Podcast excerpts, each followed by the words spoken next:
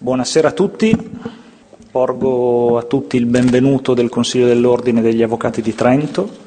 Sono onorato e grato al Presidente della Corte Costituzionale Giorgio Lattanzi per aver accolto l'invito dell'Ordine e dell'Università di Trento e per essere qui con noi oggi a offrirci un momento di riflessione sui temi così importanti e sentiti quali l'attualità della Costituzione e i diritti fondamentali. Ringrazio le autorità presenti, gli avvocati, i magistrati, professori, studenti e la, i cittadini intervenuti numerosi. Ringrazio Radio Radicale e Radio Samba che stanno registrando l'evento. Una affluenza così elevata è in effetti sintomo di come i temi dei valori della Carta Costituzionale eh, siano ancora oggi attualissimi e in grado di coinvolgere non solo gli operatori del diritto, ma la collettività tutta. L'urgenza di ragionare sulla portata della Carta Costituzionale è sempre più pressante in un momento di spaesamento, dico, uso il termine spaesamento perché in effetti la carta fondamentale di uno Stato è il paesaggio in cui va inserita la vita concreta di un popolo. Per il costituzionalismo moderno la carta è ciò che fornisce gli strumenti al popolo per esercitare la sua sovranità.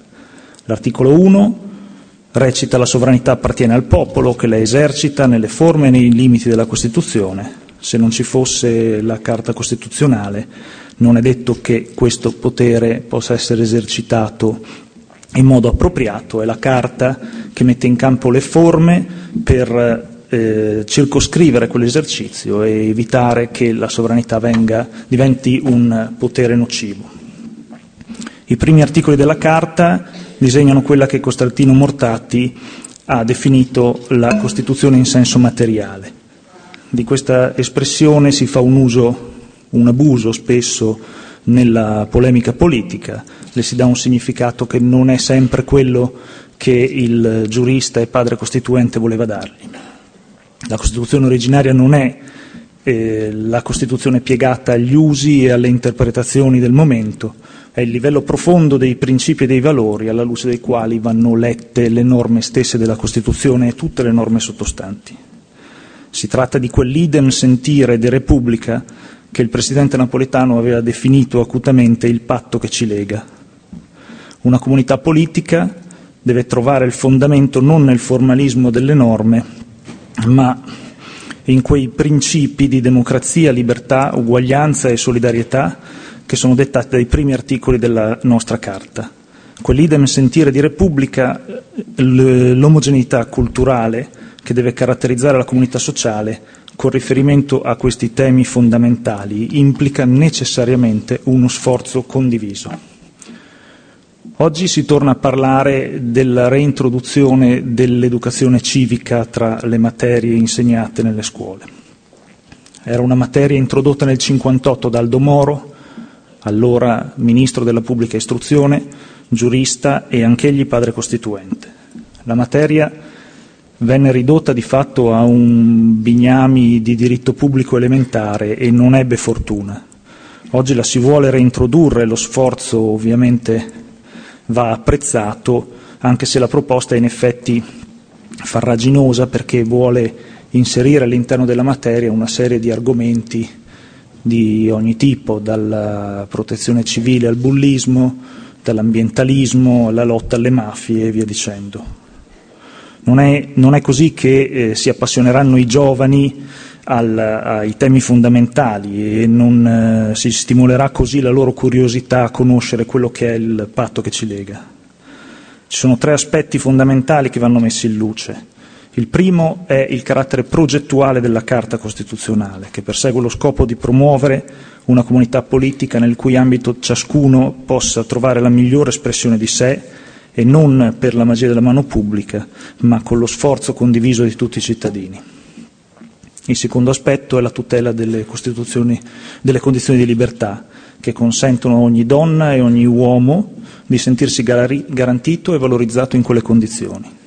Non si tratta ovviamente di trasmettere l'idea che ciascuno sia tutelato nel fare ciò che vuole. La libertà va intesa come libertà per le persone di potersi realizzare su un piano personale e sociale all'interno del contesto dei valori che la Carta promuove. Questo presuppone da un lato il dovere dello Stato di rimuovere gli ostacoli che impediscono l'esercizio di tale libertà e allo stesso tempo il dovere dei singoli cittadini, dei corpi sociali, di cooperare per sviluppare le potenzialità positive di questa libertà e per impedire che venga limitata o negata. Questo equilibrio tra i doveri dello Stato e i doveri del cittadino costituisce la concreta garanzia delle tutele della libertà e metro e misura per risolvere i conflitti che proprio quando si vive in un contesto libero si creano necessariamente.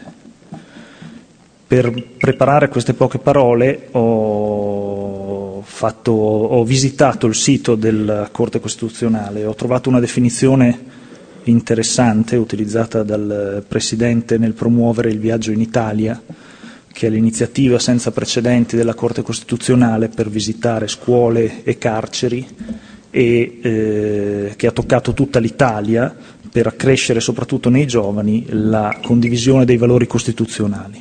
Ecco, si parla di modello, di progetto, di società democratica, pluralista, aperta e tollerante, in cui le ragioni dell'autorità si confrontano con quelle della persona, con i suoi diritti e le sue tutele. Veniamo quindi al terzo tema fondamentale, la condivisione di un modo di intendere il sistema di convivenza in cui facciamo parte. Questo è un aspetto delicato perché pone la questione della legge come formalizzazione orientatrice di quelle coordinate morali che costituiscono quella che si definisce semplicemente civiltà. La questione è delicata ma importante. Oggi si tende a interpretare la giurisdizione come un uh, surrogato di un'autorità che deve indicare la retta via, che pronuncia con, uh, le cui pronunce di fatto sono una sorta di giudizio universale senza appello. Per evitare questa, eh, questa deriva i sistemi hanno messo in atto due meccanismi. Il primo è l'articolazione del giudizio in più passaggi, in più gradi, affinché il giudice possa sentirsi la bocca della legge ma non la bocca della verità. Il secondo, che è più recente ma è pur sempre centenario, la prima applicazione è del 1920 e la Corte Costituzionale inserita nella Costituzione della neonata Repubblica Austriaca, è la sottomissione della giurisdizione al giudizio di conformità della Costituzione, formale e materiale, affidandosi a un apposito corpo che nasce col concorso del sistema di rappresentanza su cui si basano le democrazie, ma che è necessariamente indipendente perché deve rappresentare quel popolo che si aspetta di vedere riflesso nelle sue pronunce la propria idem sentire de Repubblica.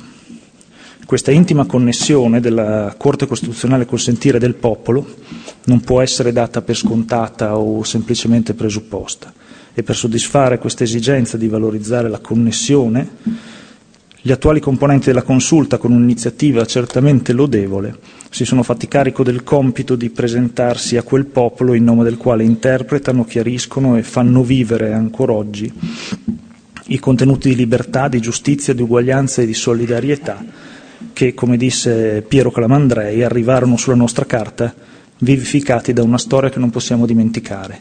Arrivarono sulla nostra carta al tempo e ancora oggi sono vividi e ne è prova questo teatro pieno. Non eh, sottraggo altro tempo alla lezione del Presidente. Desidero prima di passare la parola introdurre, ancorché non abbiano bisogno di presentazioni, gli altri ospiti di questa serata, ospiti nel senso di ospitanti, padroni di casa questa sera, sono l'avvocato De Bertolini, prima di me presidente del Consiglio dell'Ordine degli Avvocati di Trento e per me il mio presidente perché è con lui e grazie a lui che ho iniziato il mio percorso consiliare e il professor Fulvio Cortese, ordinario di diritto amministrativo e preside della facoltà di giurisprudenza presso l'Università degli Studi di Trento. A loro va il mio ringraziamento personale, credo quello di tutti i presenti, perché è grazie alla loro iniziativa che potremo godere di questa serata. Loro, alla fine della relazione del Presidente Lattanzi, potranno dialogare con lui, porranno a noi tutti nuovi spunti di riflessione. Quindi concludo, vi ringrazio per l'attenzione e passo la parola al professor Cortese.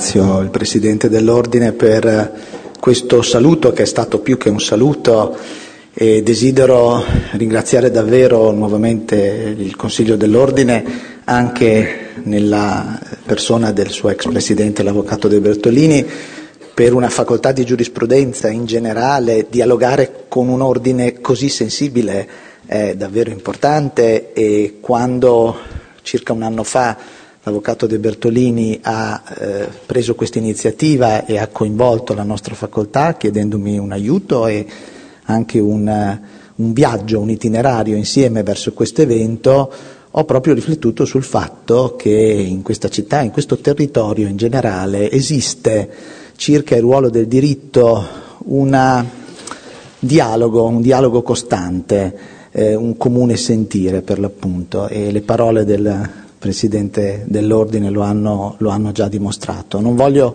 togliere tempo, ma eh, desidero evidenziare un aspetto che credo sia molto rilevante.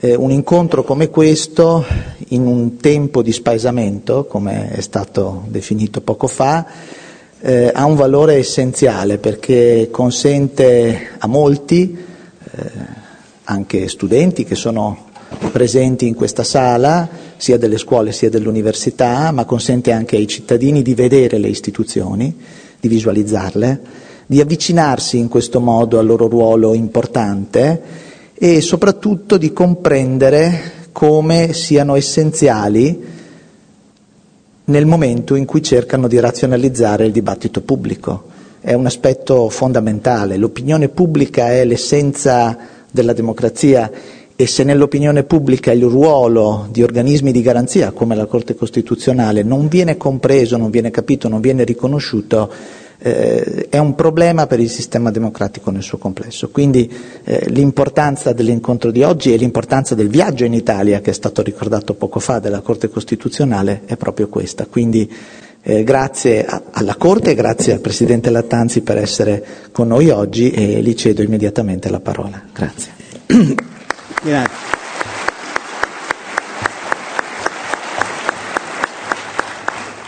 Ma grazie. Eh, io a mia volta ringrazio il Presidente del Consiglio dell'Ordine e il PESE della Facoltà di Giurisprudenza, ringrazio il Consiglio dell'Ordine e la Facoltà di Giurisprudenza che hanno organizzato questo incontro per darmi modo di parlare dell'attualità della nostra Costituzione, cosa che faccio sempre con piacere.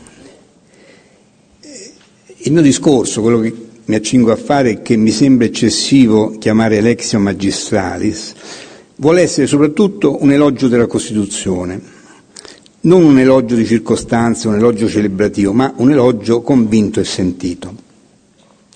Un elogio che non sarà fatto di belle e vuote parole, ma che vorrei emergesse dai fatti, dai contenuti della Costituzione e da quello che la Costituzione ha rappresentato per l'Italia e che continua a rappresentare dimostrando appunto la sua perdurante attualità.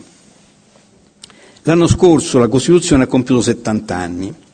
Li ha compiuti il primo gennaio del 2018, essendo entrata in vigore il primo gennaio 1948, dopo essere stata promulgata il 27 dicembre 1947. Il 2 giugno del 1946, quando il Paese portava ancora i segni tremendi lasciati dalla guerra, gli italiani erano stati chiamati alle urne, oltre che per il referendum istituzionale tra Repubblica e Monarchia, che avrebbe segnato la fine della monarchia, anche per eleggere i membri dell'Assemblea Costituente, che avrebbe dovuto dare all'Italia la nuova Costituzione. Una carta che avrebbe dovuto non solo ripristinare i diritti e le libertà che il regime fascista aveva soppresso o limitato, ma anche disegnare un nuovo modello di Stato. Ed è dalle macerie materiali umane di quegli anni che è nata la nostra Costituzione.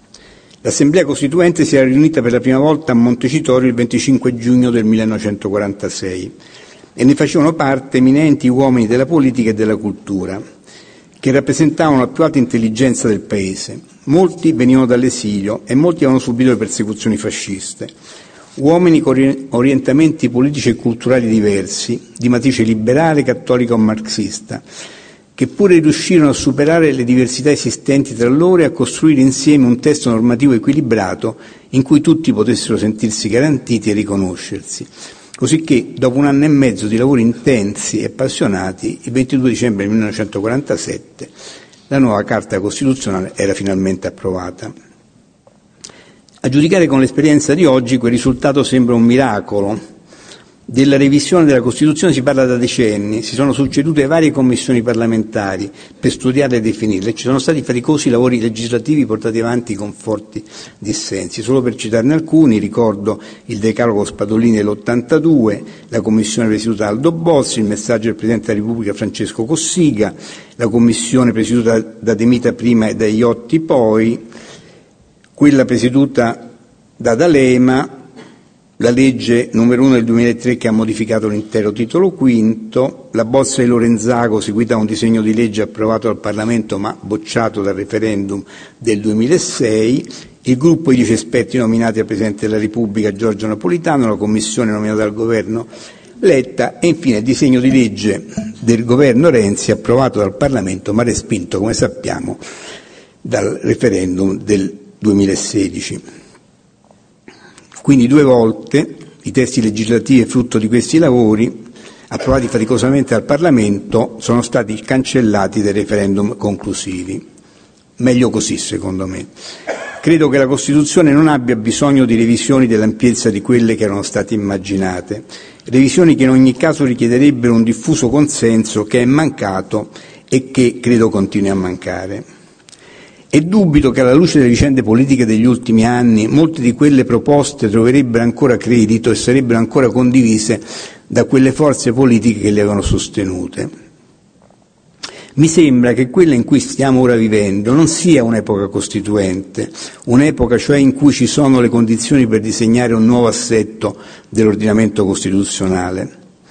Una Costituzione nasce da eventi e spesso da rotture con il passato che determinano un ampio sentire comune ed è questo che deve trasformarsi in regole costituzionali.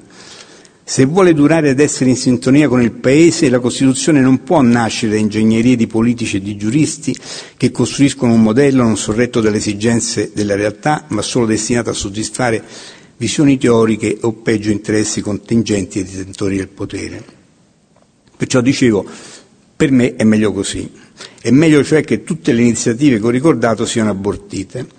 Resta però il fatto che se si considerano i lavori di revisione portati inutilmente avanti in questi ultimi anni, ci si chiede come sia stato possibile che in un anno e mezzo i costituenti, superando tutti i contrasti e tutte le divisioni, siano riusciti ad approvare un testo della completezza e della qualità della nostra Costituzione. E lo hanno approvato a grande maggioranza, con 458 voti favorevoli e solo 62 contrari. Eppure erano tempi di grandi contrasti e di forti passioni politiche, in cui si contrapponevano due mondi, quello comunista e quello occidentale, e in cui si contendevano il terreno le diverse ideologie liberale, cattolica e comunista. I costituenti sono riusciti a permeare la Carta Costituzionale con tutte e tre le ideologie, a realizzare un sistema in cui tutti potessero riconoscersi e che garantisse sufficientemente tutti, hanno raggiunto questo traguardo perché era comune l'intento di dare al Paese una carta che potesse assicurare un futuro di democrazia e questo intento hanno fatto prevalere su ogni prospettiva di parte.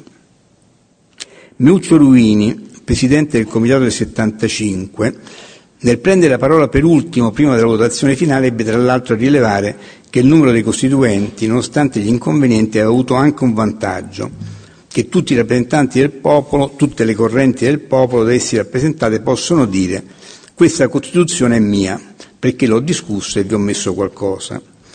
Sarebbe bello se potessimo ritrovare uno spirito del genere almeno nei momenti che per la vita del Paese risultano fondamentali.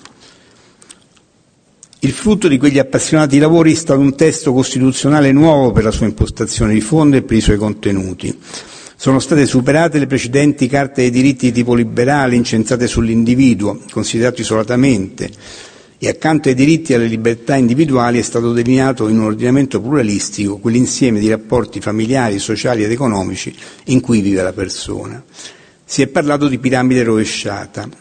Piramide rovesciata perché alla base della costruzione normativa è stata collocata la persona, la singola persona e su di lei, direi più esattamente partendo da lei, si è costruito tutto l'ordinamento costituzionale.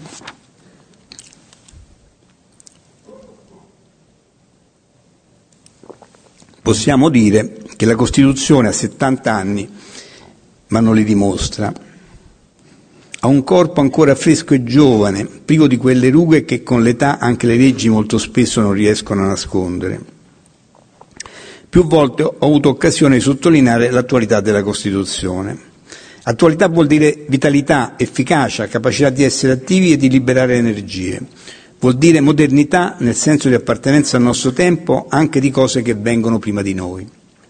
L'attualità della Costituzione richiede un'armonia tra stabilità e mutamento dei suoi contenuti, dei suoi valori, se si può dire anche delle sue atmosfere, dove stabilità, va chiarito, non significa immobilità e mutamento non significa stravolgimento, ma ponderata revisione. La nostra Costituzione è il frutto di un compromesso alto, perché vi sono confluiti i valori delle diverse forze politiche presenti nel Paese e quindi della società intera, consegnati a un processo di attuazione che nel tempo li ha rinnovati e trasformati. Essa non ha ingessato le dinamiche sociali nella gabbia di una precostituita idea di bene comune, ma ha posto le premesse per uno sviluppo mediato dalla legge e sorvegliato dalla Corte Costituzionale nelle diverse direzioni possibili. Ed è questa, secondo me, una prima ragione di attualità, direi di perdurante attualità della Costituzione. Le esigenze di rinnovamento del Paese e dell'ordinamento e le delusioni, se queste sono tradite, appartengono all'agire politico, ma non coinvolgono la trama costituzionale.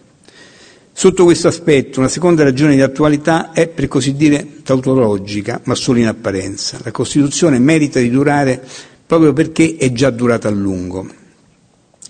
La storia conosce esempi di ingegneria costituzionale tanto lodati quanto miseramente naufragati, e Weimar è il caso più celebre.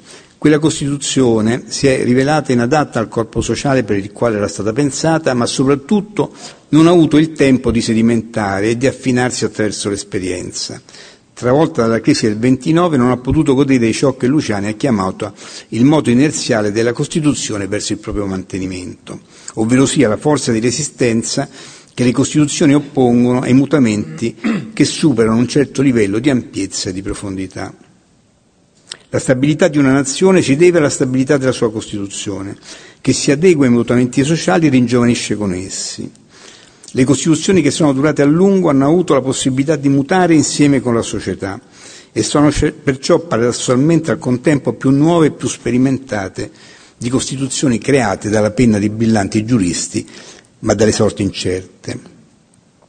Esse, con il tempo, e questa è la terza ragione di attualità, generano il patriottismo costituzionale, al quale si affida la più formidabile difesa delle istituzioni democratiche.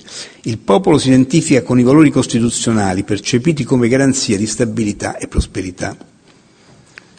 Al di là del merito dei vasti progetti di riforma costituzionale sottoposti nel 2006 e nel 2016, come abbiamo visto al referendum confermativo, merito che ovviamente non è qui in discussione, resta il fatto che le ampie maggioranze di elettori contrari mostrano una fiducia del corpo sociale nell'attuale Costituzione, che è la prima assicurazione di buona vita per ogni Costituzione ed è quindi un valore in sé. Continue revisioni della Costituzione per inseguire contingenti idee di miglioramento, rischiano di avere un impatto sulla società grave, scuotendo il consenso sull'intero impianto costituzionale, che finisce per essere percepito come una componente ondivaga dell'ordinamento, al pari di una qualunque legge ordinaria che viene modificata a seconda delle esigenze e degli umori del momento. La Costituzione non può essere considerata, come sta avvenendo, una legge da cambiare a ogni mutamento di governo e di maggioranza parlamentare per assicurare le nuove idee e le nuove contingenze politiche. La Costituzione è di tutti ed è per tutti, è nata da un accordo al quale si è parlato prima di patto, al quale, come ho già ricordato, hanno partecipato tutti gli italiani, anche facendosi reciproche concessioni ideali e dovrebbe essere modificata con un consenso altrettanto ampio e per soddisfare esigenze generalmente riconosciute. Sotto questo aspetto, almeno sotto questo aspetto, non è criticabile la recente approvazione della riduzione del numero dei deputati e senatori che è avvenuta alla fine da parte della Camera dei Deputati a grande maggioranza, 553 sì, 14 no e 2 astenuti. Nel sottolineare la perdurante attualità della Costituzione non voglio dire che la Costituzione sia intoccabile. Anche perché essa stessa con l'articolo 183 regola la sua revisione. Voglio dire più semplicemente che la Costituzione ha assai meno bisogno di modificazioni di quanto con le ricorrenti proposte si vorrebbe far credere. E soprattutto non ha bisogno di revisioni che sconvolgono l'impianto complessivo. Si è soliti distinguere tra la prima parte della Costituzione, sui principi fondamentali e sui diritti e doveri dei cittadini, e la seconda, sull'ordinamento della Repubblica, per affermare che il nucleo intoccabile è contenuto nella prima parte, mentre la seconda può subire interventi modificativi anche radicali. Questa affermazione innanzitutto non considera che nella dottrina costituzionalista l'integrazione tra la prima e la seconda parte della Costituzione è ormai un dato acquisito. Non si può pensare che una modificazione dell'assetto ordinamentale non abbia ripercussioni sulla sfera dei diritti e delle libertà, e ciò deve indurre a prudenza quando si vuole mettere mano anche ad aspetti che appaiono marginali, perché le ricadute possono essere più vaste. La Costituzione a me pare come un orologio di precisione. Se se ne cambiano gli ingranaggi è assai probabile che cessi di funzionare correttamente. Ingranaggi che a suo tempo sono stati ben studiati e ponderati, avendo eh, degli scopi e soprattutto lo scopo di tutela e di garanzia dei diritti e delle libertà. E i diritti e le libertà non vivono nell'empirio, ma sulla terra e sono soggetti a tutte le vicende umane. Possono anche ammalarsi e deperire se vengono a trovarsi in un ambiente inadatto o addirittura ostile. Quindi se l'ordinamento viene modificato in senso negativo. Durante l'estate si è parlato di elezioni e degli esiti, che è stato detto avrebbero dovuto attribuire al vincitore pieni poteri. Si è dimenticato così che la nostra Costituzione non consente ad alcuno di ottenere pieni poteri, proprio perché i poteri sono distribuiti tra una pluralità di soggetti e di organismi che si limitano a vicenda. Ed è importante, anche per la tutela dei diritti e delle libertà, che questa distribuzione dei poteri non sia alterata. Del resto non è ben chiaro quale deficit possa rimproverarsi alla parte organizzativa della Costituzione. I progetti di revisione costituzionale nascono negli anni Ottanta in un contesto di grande fortuna per il parlamentarismo, che aveva raggiunto il culmine negli anni Settanta. Si pensava che un esecutivo debole compromettesse l'efficienza del Paese e ostacolasse le riforme, non assicurasse, si diceva, la governabilità. Tuttavia negli anni 90, anche a seguito della modificazione in senso maggioritario della legge elettorale, si è manifestato un fenomeno opposto e si sono insediati governi forti nei confronti del Parlamento. La stessa Corte Costituzionale ha dovuto accentuare il proprio controllo prima sui decreti legge e poi anche sui decreti legislativi, a dimostrazione del fatto che la Costituzione non nega all'esecutivo ampi strumenti di governo e che talvolta può essere anche necessario intervenire per limitarne l'abuso. Un approccio interventista sulla parte organizzativa della Costituzione, sostenuto da idee sorte in un'altra epoca, rischia perciò di essere fuori del tempo. Del resto, un potente strumento a disposizione del legislatore per incidere senza necessità di modificazione della Costituzione sul rapporto tra governo e Parlamento è costituito dalla legge elettorale. Si tratta di uno strumento di cui negli ultimi tempi si è fatto più volte uso e forse anche abuso. La tesi che riteneva imposto dalla Costituzione un sistema rigidamente proporzionale è rimasta isolata, sicché il legislatore si è sentito libero di disegnare modelli diversi e variamente maggioritari, su quali è poi intervenuta la Corte Costituzionale, come è noto, con le sentenze numero 1 del 2014 e 35 del 2017. Il risultato di queste decisioni è stato frutto di un delicato bilanciamento tra i principi costituzionali della necessaria rappresentatività del Parlamento e dell'eguaglianza del voto da un lato e gli obiettivi pure di rilievo costituzionale della stabilità del governo del Paese e della rapidità del processo decisionale dall'altro, così la sentenza 35 del 2017. Ed è un risultato che lascia al legislatore ampi spazi per individuare un soddisfacente equilibrio tra le esigenze della rappresentatività e quelle della governabilità. Il Presidente della Repubblica Mattarella, sottolineando la saggezza dei padri costituenti, ha ricordato nel ricevere alcuni studenti come la nostra Costituzione abbia consentito di superare momenti molto difficili nella storia del Paese, proprio perché ha creato una condizione di equilibrio, vale a dire, cito sempre il Presidente Mattarella, un sistema in cui nessuno da solo può avere troppo potere, ovvero un sistema complesso di pesi e contrappesi, per evitare, cito ancora Presidente, che l'esercizio del potere possa provocare il rischio di far inebriare, di perdere il senso del servizio e di far invece acquisire il senso del dominio nell'esercizio del potere. E in questo gioco di pesi e contrappesi non c'è dubbio che si tenga anzitutto presente il principio della separazione dei poteri, intendendo però quest'ultimo non già solo come criterio meramente organizzativo o ingegneristico, ma come principio di valore etico oltre che politico è un principio diretto a realizzare un meccanismo istituzionale in grado di scongiurare anche formalmente il pericolo di eccessi, ma soprattutto diretto a impedire che, nella sostanza, qualsiasi potere si comporti come se fosse onnipotente, a cominciare da quello politico, legittimato dal criterio della rappresentanza e dal meccanismo elettorale, ma anch'esso, al pari degli altri, destinato a svolgersi nelle forme e nei limiti della Costituzione, secondo l'articolo 1. Vi è ancora un punto che vorrei rapidamente segnalare e che riguarda la Corte Costituzionale come organo di garanzia. Nel giudizio sulle leggi si può dire che la legislazione in certo modo si giurisdizionalizza alla ricerca della disciplina costituzionalmente adeguata, esercitando con prudenza le opportune ponderazioni e i necessari bilanciamenti, ed è questa una quarta ragione di attualità, la Corte contribuisce a elaborare attraverso un esausto processo emendativo in un contesto costituzionale sempre più multilivello ulteriori possibilità di tutela rispetto a quelle già adottate o, nei giudizi sui conflitti di attribuzione, ridetermina gli equilibri tra i poteri o tra gli enti secondo l'ordine costituzionale delle competenze. Così, essa si presenta in fondo più che come un semplice custode di formule imbalsamate, di regole e principi, come un garante soprattutto di quei modi o di quegli strumenti attraverso i quali le sostanze, cioè i valori costituzionali, i vecchi e i nuovi, e dunque i vecchi e nuovi diritti e doveri, possono essere ancora una volta riconosciuti affermando la loro attualità.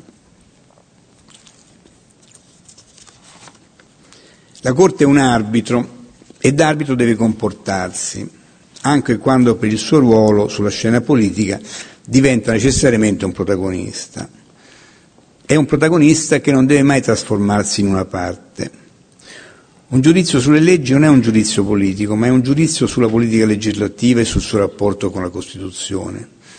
E dalle decisioni della Corte la politica finisce con l'essere condizionata rispetto sia alle leggi che hanno formato oggetto, sia alle leggi future. Un esempio chiarissimo, secondo me, di ciò è rappresentato dalla pronuncia della Corte Costituzionale che hanno dichiarato l'illegittimità di due leggi elettorali, le sentenze, con le sentenze numero 1 del 2014 e 35 del 2017. Queste decisioni, e soprattutto la prima, non solo hanno creato una situazione di difficoltà per il Parlamento, ma lo hanno necessariamente orientato nel disegno della nuova legge elettorale questa infatti per raggiungere gli obiettivi perseguiti ha dovuto tenere conto delle indicazioni della Corte in modo da evitare di incorrere nuovamente nell'incostituzionalità. La sentenza numero 1 del 2014 è risultata particolarmente invasiva, ha, originato un dubbio sulla stessa legittimazione del Parlamento, eletto in base alla legge dichiarata incostituzionale, dubbio poi superato, e ha dato luogo a una nuova e diversa legge elettorale ricostruita eliminando le norme dichiarate incostituzionali, come è noto il cosiddetto consultellum. Nonostante l'invasività, l'invasività dell'intervento, la Corte però non è venuta meno al suo ruolo di arbitro. Ha riscontrato un contrasto tra alcune norme della legge elettorale e alcuni principi della Costituzione e lo ha dichiarato. Talvolta accade che le decisioni dell'arbitro determinino il risultato della partita, ma non per questo egli cessa di essere un arbitro. Ed è un arbitro, mi riferisco alla Corte, che deve conoscere le idee, i sentimenti e gli umori che si agitano ed eventualmente dominano il Paese, ma non deve necessariamente farsi guidare da questi nei suoi giudizi sulle leggi. Le sue direttrici la Corte non può che trarle dalla Costituzione riaffermando le regole fondamentali della democrazia, della libertà, dell'eguaglianza e i diritti che le accompagnano. Si tratta di regole da osservare non solo perché sono scritte nella Costituzione, ma anche e soprattutto perché sono profondamente giuste. Sono espressione di principi e valori ai quali sono ispirati i nostri padri costituenti nel ricordo vivo dell'esperienza tremenda che loro e l'Italia avevano vissuto e lo hanno fatto anche perché vicende e sofferenze di quel genere non avessero ripetersi. L'esperienza ha dimostrato, ed è una quinta ragione di attualità, che eventuali inefficienze di sistema non le sono addebitabili, cioè non sono addebitabili alla Costituzione. Anzi, la forma di governo parlamentare è flessibile e pronta ad adattarsi alle contingenze del Paese e agli effettivi rapporti di forza tra le sue istituzioni e le componenti politiche. Per averne conferma basterebbe pensare al continuo pendolo tra attivismo parlamentare e capacità di indirizzo del governo, o anche al ruolo assai flessibile del Presidente della Repubblica, che a seconda delle circostanze si trasforma da arbitro in protagonista per poi riprendere i suoi panni di arbitro. Vi sono periodi in cui si manifesta una volontà di Costituzione che corrisponde all'esito di grandi traiettorie della storia che vanno pur sintetizzate ma io credo che si possa dubitare che la nostra epoca appartenga a quei periodi. Viviamo in una società pluralista, ancora alla ricerca di equilibri economici e sociali. Continuiamo a interrogarci sul rapporto tra cittadinanza e diritti della persona umana e rivendichiamo un criterio equo per la distribuzione delle risorse. Certamente i termini di questi problemi e di molti altri simili sono cambiati con il passare del tempo, ma la Costituzione per come è stata scritta continua a offrire le chiavi per affrontarli e per cercare di risolverli ed è questa forse la sua più forte ragione di attualità. Nei suoi 70 anni di vita la Costituzione ha consentito l'avvio del processo di integrazione europea, ha trovato una tutela per i nuovi diritti emergenti, ha scovato nelle sue pieghe il bene dell'ambiente, ha saputo governare le sfide della bioetica innanzi agli impensabili progressi delle scienze, ha risolto crisi costituzionali che non sarebbero state neppure immaginabili nel 1948, ha saputo divenire un patrimonio condiviso per tutti gli operatori giuridici e le persone entrando direttamente nelle aule di giustizia e conformando i negozi giuridici, insomma diffondendosi come un vento benefico su tutto il Paese. È da aggiungere che la Costituzione non è solo la nostra legge fondamentale, è anche e soprattutto un'idea di società democratica, alla cui base c'è la persona, ogni persona con i suoi diritti ma anche con i suoi doveri inderogabili di solidarietà politica, economica e sociale, secondo la formulazione dell'articolo 2 della Costituzione.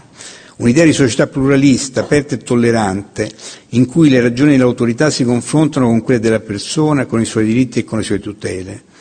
Un'idea che si contrappone a visioni statocentriche, autoritarie, liberali e di tendenziale chiusura verso l'esterno, visioni che si stanno riaffacciando sulla scena europea e nazionale. Perciò per ogni persona la Costituzione è una protezione ed è anche un punto di riferimento e una guida. Ricordo, per concludere, sto concludendo, che Paolo Grossi, Presidente emerito della Corte Costituzionale, era solito dire, con un'immagine, che la Costituzione è il breviario del cittadino, da tenere sempre a portata di mano sul comodino. Vi ringrazio per l'attenzione.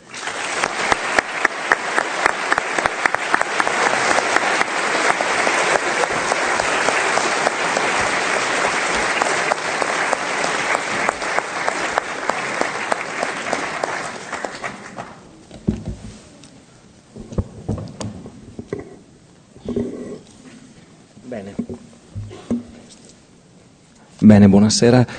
Ringrazio il Presidente Lattanzi. Indubbiamente un intervento di eh, Massimo Nitore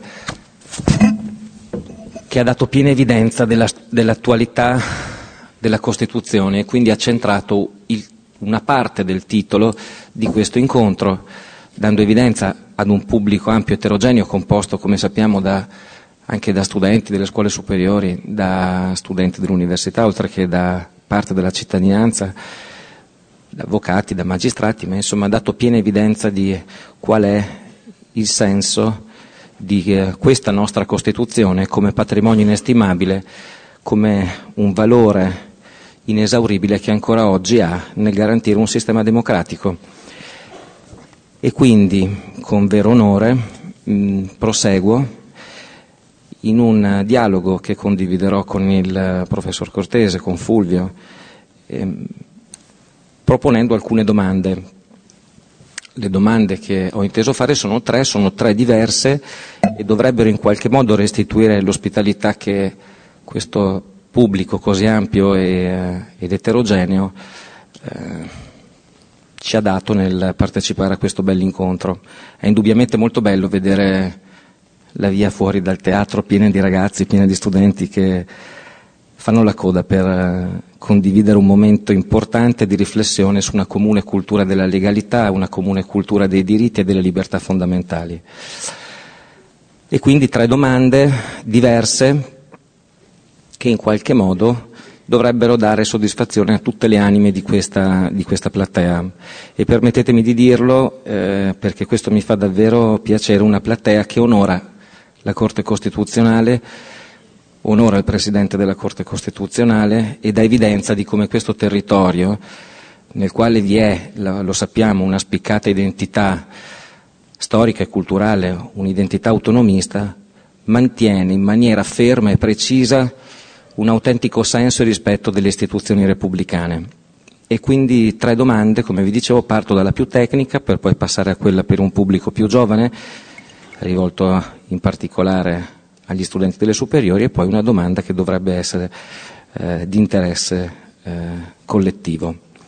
Prima questione, due riferimenti costituzionali, l'articolo 24 e l'articolo 111, comma primo e secondo, prima parte. Traduco, giusto processo, il diritto di difesa inteso nella sua ontologica dimensione come difesa tecnica. Due commi dell'articolo 111 che recitano la giurisdizione si attua mediante il giusto processo regolato dalla legge, ogni processo si svolge nel contraddittorio tra le parti in condizioni di parità davanti a un giudice terzo ed imparziale. E quindi, con riferimento in particolare a questi due commi, giunti quasi al ventesimo compleanno dell'articolo 111, qual è il bilancio che Presidente si sente di fare? Questo principio, il giusto processo, è guida in tutte le giurisdizioni?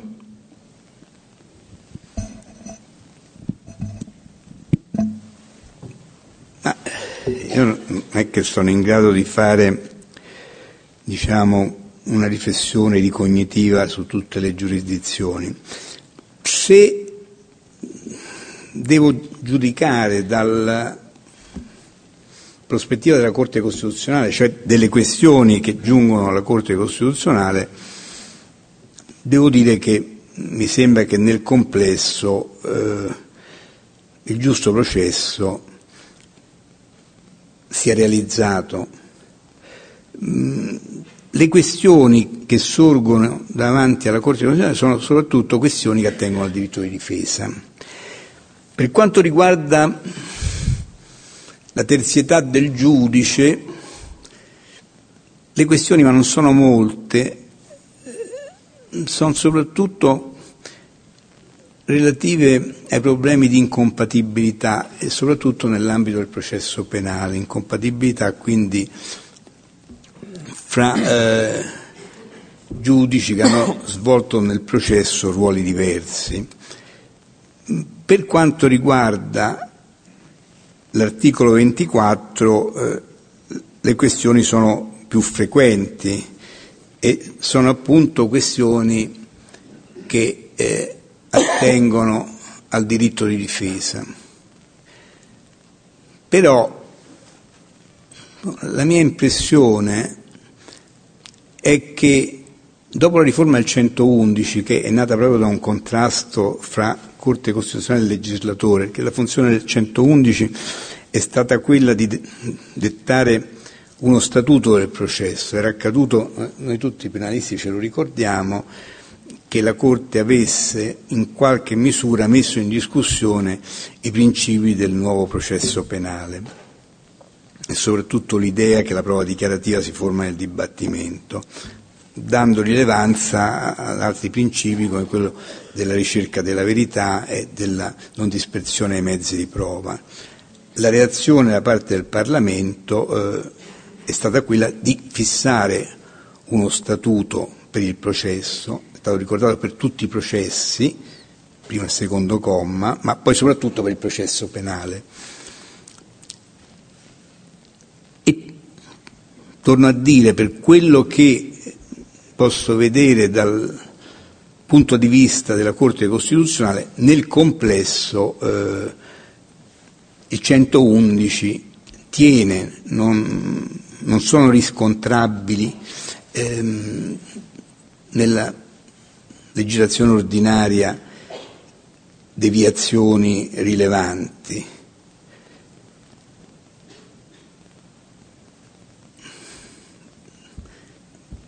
Le questioni che sorgono più frequentemente appunto sono quelle che riguardano il diritto di difesa, il diritto di difesa che la Corte si preoccupa di garantire. Per esempio, adesso mi viene in mente un caso, ehm, la pronuncia di incostituzionalità dell'articolo 41 bis dell'ordinamento penitenziario per la parte che in qualche modo ostacolava gli incontri tra i detenuti in questo eh, particolare regime di rigore dell'ordinamento penitenziario e i difensori. Si è detto che anche le esigenze di tutela dell'ordine pubblico, di tutela della sicurezza pubblica non giustificavano, non potevano giustificare limitazioni particolari negli incontri fra i detenuti e i loro difensori. Quindi poi eh, in realtà quando delle questioni reali relative al diritto di difesa eh, nascono, eh, la Corte interviene proprio a garanzia del diritto di difesa, che è un diritto inalienabile. Grazie. Grazie Presidente. Le chiedo un'ulteriore riflessione in questo incedere. Ci sono tre eh, elementi sullo sfondo.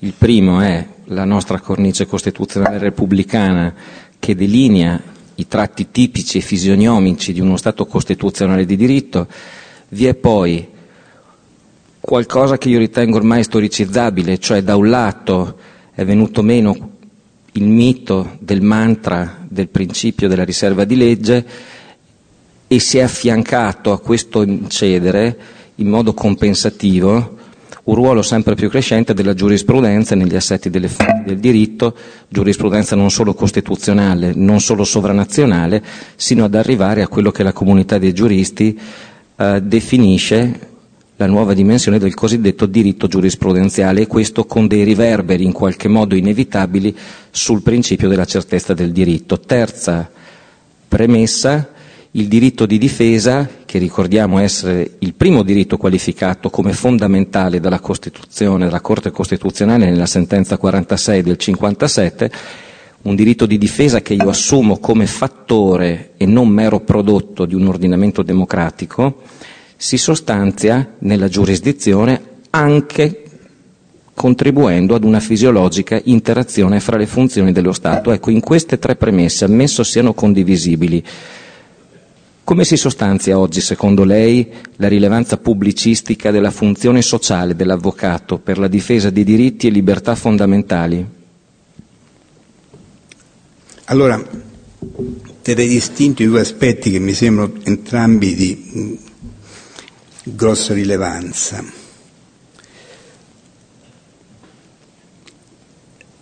Stato costituzionale di diritto è stato detto e diritto giurisprudenziale. Diritto giurisprudenziale, per altro verso, e certezza del diritto. Ma questo è un grosso dibattito. Eh, noi si può dire che abbiamo due partiti tra i giuristi, quelli che rivendicano la necessaria fedeltà l'attaccamento alla legge e quelli che eh, però danno rilevanza alla giurisprudenza e quindi all'opera del giudice che a sua volta interpreta la legge e direi concretizza la legge. Io Credo che dobbiamo prendere atto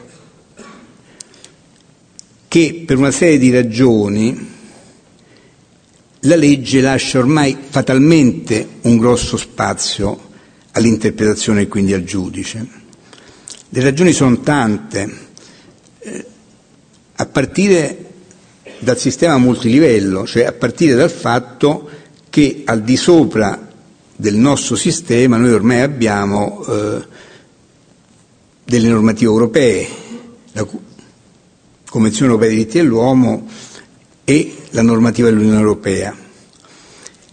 E due, questi due sistemi normativi a loro volta hanno dei giudici, dei giudici che nel momento in cui interpretano la legge alla luce eh, di, quelle, di quelle normative vincolano, è che ci stiamo qui a domandare attraverso quali meccanismi e quanto, ma vincolano il giudice italiano e anche la Corte Costituzionale.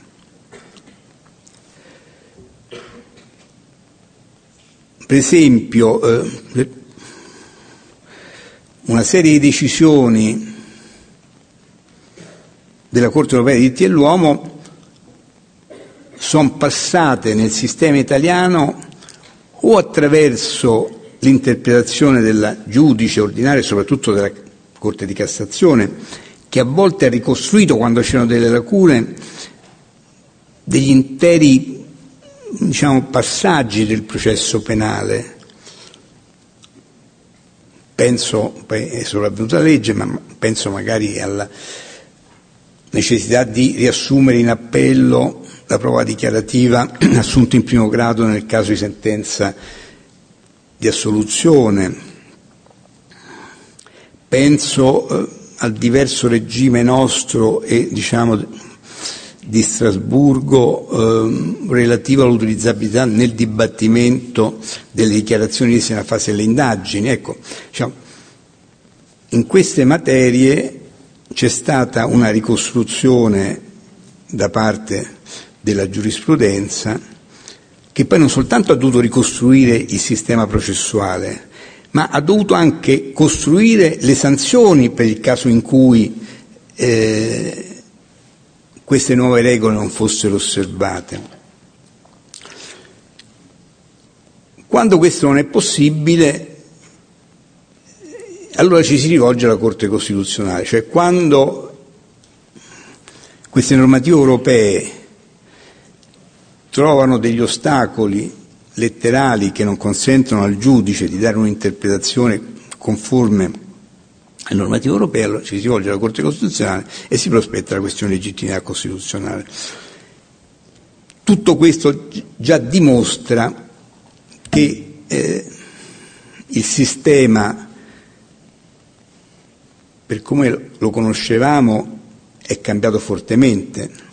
So, basti pensare, anche se non attiene proprio al discorso di diritto giurisprudenziale, che noi avevamo due organi di vertice, Corte di Cassazione e Corte Costituzionale, ehm, che sono due organi di vertice che però a loro volta hanno degli organi superiori ai quali in qualche misura devono prestare ossequio. Sull'altro versante, sul versante della legge, per una serie di ragioni che credo siano indiscutibili, accade che la legge spa- lasci degli spazi, spazi molto ampi, che vengono riempiti dalla giurisprudenza. Quindi queste regole di natura giurisprudenziale eh, sono quelle che poi chiamiamo diritto giurisprudenziale. Questione diritto giurisprudenziale e certezza del diritto. Io non sono sicuro che il diritto giurisprudenziale, se rettamente inteso dai giudici, sia un ostacolo alla certezza del diritto. Vi do di più, forse è qualcosa che garantisce più del riferimento diretto del giudice alla legge la certezza del diritto. Io vengo dalla Corte di Cassazione. La Corte di Cassazione ha proprio la funzione di interpretare la legge in modo che poi l'interpretazione sia uniforme. Si parla di funzione nomofilattica della Corte di Cassazione. Ebbene, i contrasti di giurisprudenza anche all'interno della Corte di Cassazione sono moltissimi. Io presiedevo una sezione, nella mia stessa sezione, nonostante tutto, pur facendo le riunioni, non riuscivo ad assicurare un'uniformità di giurisprudenza. Perché? Perché la mentalità del giudice italiano è quella di un rapporto diretto fra lui e la legge. Cioè nel concetto di indipendenza e di autonomia, che secondo me significa tutt'altro, il giudice vede questo suo rapporto diretto e immediato con la legge, che quindi lo legittima a decidere diversamente da come decidono gli altri giudici e anche da come decide la Corte di Cassazione. Allora, se invece il giudice si sentisse vincolato non soltanto dalla legge, ma anche da quello che adesso stiamo chiamando diritto giurisprudenziale, cioè da come quella legge poi si è specificata nella giurisprudenza, probabilmente la certezza del diritto sarebbe assicurata in misura maggiore. Questo non avviene perché, e, e qui arriviamo al secondo aspetto, non avviene perché manca una cultura di diritto giurisprudenziale. Cioè, nei paesi in cui si fa riferimento appunto al precedente, c'è una cultura diversa. E quindi si ragiona sulla base del precedente, sia pure vedendo i casi, diciamo, conformi da quelli, da quelli difformi. Allora, quale dovrebbe essere il futuro? Il futuro, secondo me, poiché questa integrazione giurisprudenziale mi sembra inevitabile, il futuro dovrebbe essere un futuro di cambiamento della cultura, della cultura degli operatori giuridici, della cultura dei giudici, della cultura degli avvocati. Cioè, io in questi termini vedo, cioè, mi sembra veramente un discorso scolastico quello diritto giurisprudenziale o eh, invece eh, attaccamento alla legge. La realtà da, davanti alla quale ci troviamo è una realtà che fatalmente lascia uno spazio alla giurisprudenza, ma allora il recupero della certezza del diritto passa proprio attraverso una cultura diversa. Diritto di difesa e funzione sociale della difesa. Lì ci sono una quantità, soprattutto in materia penale, di sentenze della Corte Costituzionale che hanno affermato il ruolo fondamentale della difesa tecnica. Cioè, ricordo una sentenza famosa del 79, io credo che se anche mi prendo cinque minuti, forse ne vale la pena. Era l'epoca del terrorismo, c'erano stati dei processi a Torino nei confronti del nucleo storico delle Brigate Rosse, gli imputati brigatisti, contestando completamente la giustizia dello Stato, avevano rifiutato avevano prima revocato i propri difensori, poi gli erano stati nominati difensori di ufficio, li avevano rifiutati e li avevano minacciati. E questi difensori di ufficio quindi avevano abbandonato la difesa e la difesa era stata assunta da, dal Presidente del Consiglio dell'Ordine Torino Croce e dai membri del Consiglio, minacciati ancora una volta dagli imputati. Poi il presidente Croce del Consiglio dell'Ordine fu ucciso dalle Brigate Rosse.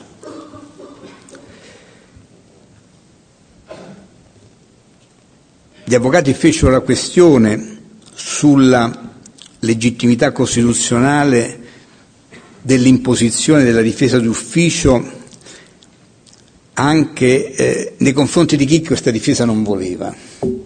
E il giudice in quel caso dichiarò infondata, manifestamente infondata la questione. Questo avveniva nel 1977, cioè Croce è stato ucciso dalle Brigate Rosse nel 1977. Nel 1979 invece altri giudici sollevano questa volta la questione di legittimità costituzionale della necessità della difesa tecnica, sostenendo che anche sulla base della Convenzione europea dei diritti dell'uomo la difesa tecnica può essere alternativa all'autodifesa e quindi quando la parte non vuole il difensore tecnico e vuole difendersi da solo, eh, non gli si può imporre un difensore tecnico, e cioè un difensore d'ufficio. La Corte costituzionale ha ritenuto infondata la questione, ha ritenuto infondata la questione appunto rilevando la funzione costituzionale della difesa tecnica, funzione che si ricollega ai diritti e in particolare anche a quello dell'articolo 2, cioè si tratta di una serie di diritti che sono indisponibili per la parte. Quindi si è detto la parte è irrinunciabile alla difesa tecnica, la parte non può rinunciare alla difesa tecnica. E la stessa difesa, adesso non ricordo esattamente il termine dell'articolo della Costituzione, diritti inalienabili, si parla di diritti inalienabili. Di qui emerge evidente, e del resto poi ci sono state parecchie iniziative legislative, ce n'è una in corso se non ricordo male, che vorrebbero introdurre il discorso sulla difesa nella Costituzione, cosa che credo sarebbe corretta, in genere lo si vuole inserire nell'articolo 111 della Costituzione, lì si può discutere se il 111 o il 24, ma insomma credo che... Quindi sotto quest'altro aspetto della domanda, eh, io direi, dico che è indiscutibile, è indiscutibile perché lo è sulla base appunto della legge, lo è sulla base del riconoscimento della Corte Costituzionale, che la funzione, del, si è parlato anche di funzione sociale, che la funzione del difensore è una funzione pubblicistica eh, necessaria che probabilmente dovrebbe avere un suo statuto anche nella Costituzione. Non so se è stato. Grazie. Ti posso chiedere un goccio d'acqua? Certo.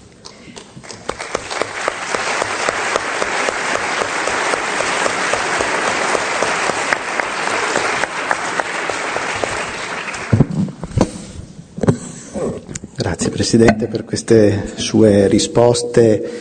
Eh, io mi ricollego un po' eh, alla prima delle due domande che, sono, che, è stata rivolta e anche a un passaggio sua, del suo intervento, perché si è evocata la riforma dell'articolo 111 della Costituzione, quindi si è evocata una riforma della Costituzione e mi è sembrato di comprendere dalle valutazioni che ha espresso poco fa che è una riforma che ha funzionato eh, ed è una riforma anche allora contenuta in un determinato ambito e quindi se dovessi coordinare la risposta che, che, ha dato alla sollecitazione dell'avvocato De Bertolini e il passaggio della sua relazione sulla eh, non opportunità, eh, anche specialmente nel contesto attuale, di una grande riforma della Costituzione, che probabilmente la funzione dell'articolo 138 è di veicolare delle manutenzioni costituzionali. In fondo la dottrina giuridica anche in altri contesti ordinamentali parla proprio di manutenzione costituzionale. E allora io le chiederei una valutazione non su una manutenzione, ma su una parte della Costituzione che è stata modificata moltissimo e che lei stesso ha evocato ricordandola nel testo, la riforma del titolo quinto della Costituzione, eh, il rapporto tra, tra Stato ed autonomie territoriali, che è un tema oggi eh, caldissimo, non tanto perché si pensi di mettere mano nuovamente alla Costituzione, ma perché si pensa di attuarne una parte specifica, eh, l'articolo 116, eh, io non, non, vorrei una sua valutazione su questo punto specifico, ma mh, mm, vorrei chiederle una, eh, una lettura eh, su come eh, si possa oggi interpretare eh, quest'idea molto importante e interessante che i costituenti hanno avanzato eh, sulla Repubblica come sistema composito, qual è il ruolo delle autonomie? Ecco, io ho sempre tratto eh, questa immagine che i nostri costituenti eh, volessero valorizzare molto la diversità, ma la volessero valorizzare come uno strumento per costruire una nuova unità, un'unità repubblicana. Ecco. Però nel dibattito pubblico oggi quando si parla di diversità si parla proprio di un riconoscimento, di un pluralismo che resta diverso no? in quanto tale, che viene tutelato in quanto resti diverso. Ecco, volevo in qualche modo capire come è possibile ehm, rinverdire l'attualità di quel messaggio di unità repubblicana in un contesto in cui la differenziazione forse è più un obiettivo che uno strumento. È un discorso difficilissimo. Non so che dirle. La, la prima considerazione che faccio è questa. Noi siamo passati molto rapidamente da un periodo che più o meno è quello che ha preceduto la riforma che poi è stata eh, bocciata dal referendum del 2016,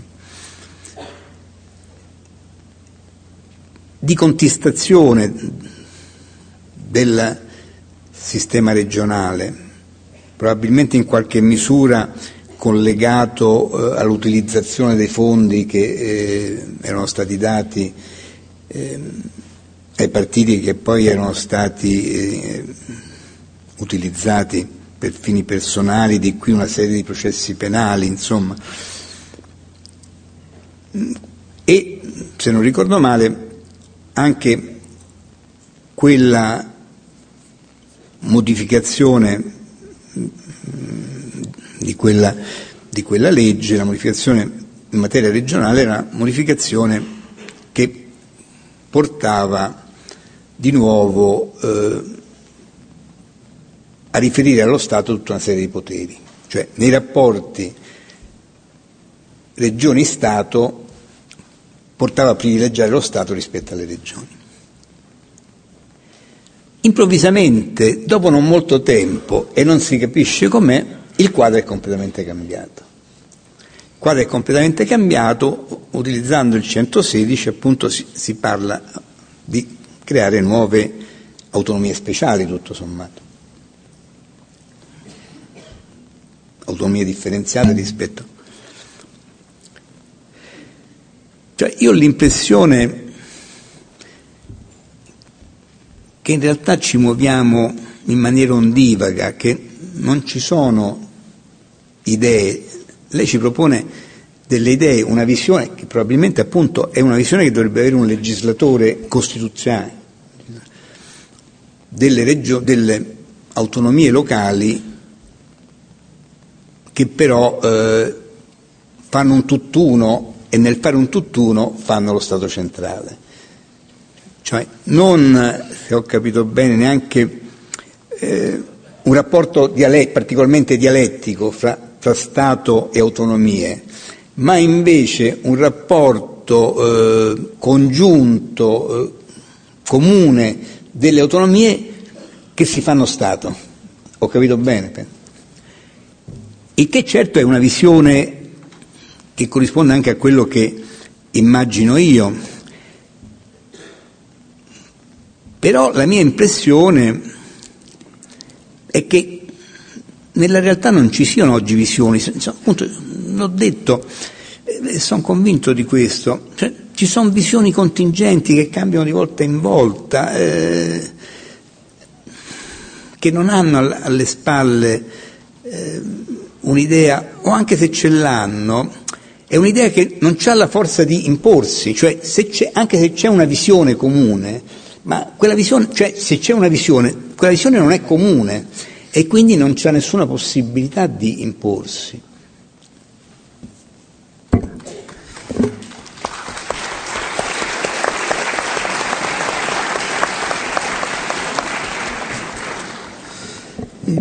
Continuando no, no, non sul tema specifico, però mi interessa molto la questione di metodo, nel senso che eh, nella, nella, sua relazione in particolare si, si coglie molto, quindi ehm, cambiare la Costituzione eh, in questo momento non è auspicabile per, perché una visione, mh, anche se c'è, non diventa comune.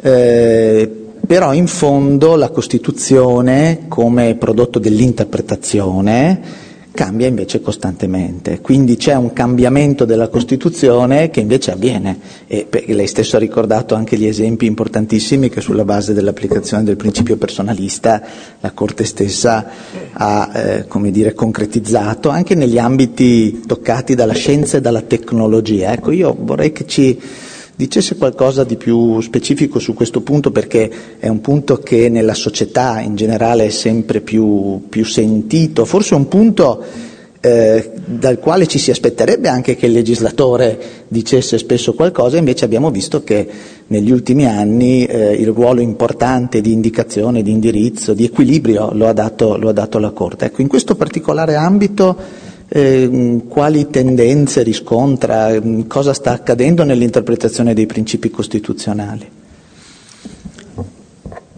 Eh, c'era Paolo Grossi che è stato un grande presidente della Corte e mi ha preceduto, che parlava di invenzione del diritto. Invenzione nel senso di trovare, di tirare fuori, cioè utilizzare le disposizioni per eh, ricavare sempre nuovi principi diciamo, in aderenza ai movimenti della società. Questo a maggior ragione avviene con la Costituzione che appunto non ha disposizioni specifiche ma c'è soprattutto principi. E quindi quei principi possono benissimo guidare nell'affrontare fatti che ovviamente non potevano essere previsti e non erano previsti. Quindi io credo che, ma se noi ci pensiamo, diciamo, tutto quello che costituisce in qualche misura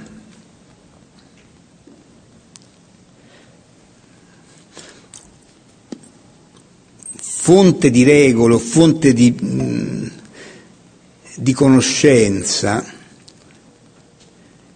che viene formulato attraverso espressioni verbali, viene perennemente, ma anche i libri religiosi vengono perennemente scavati per tirar fuori nuovi significati.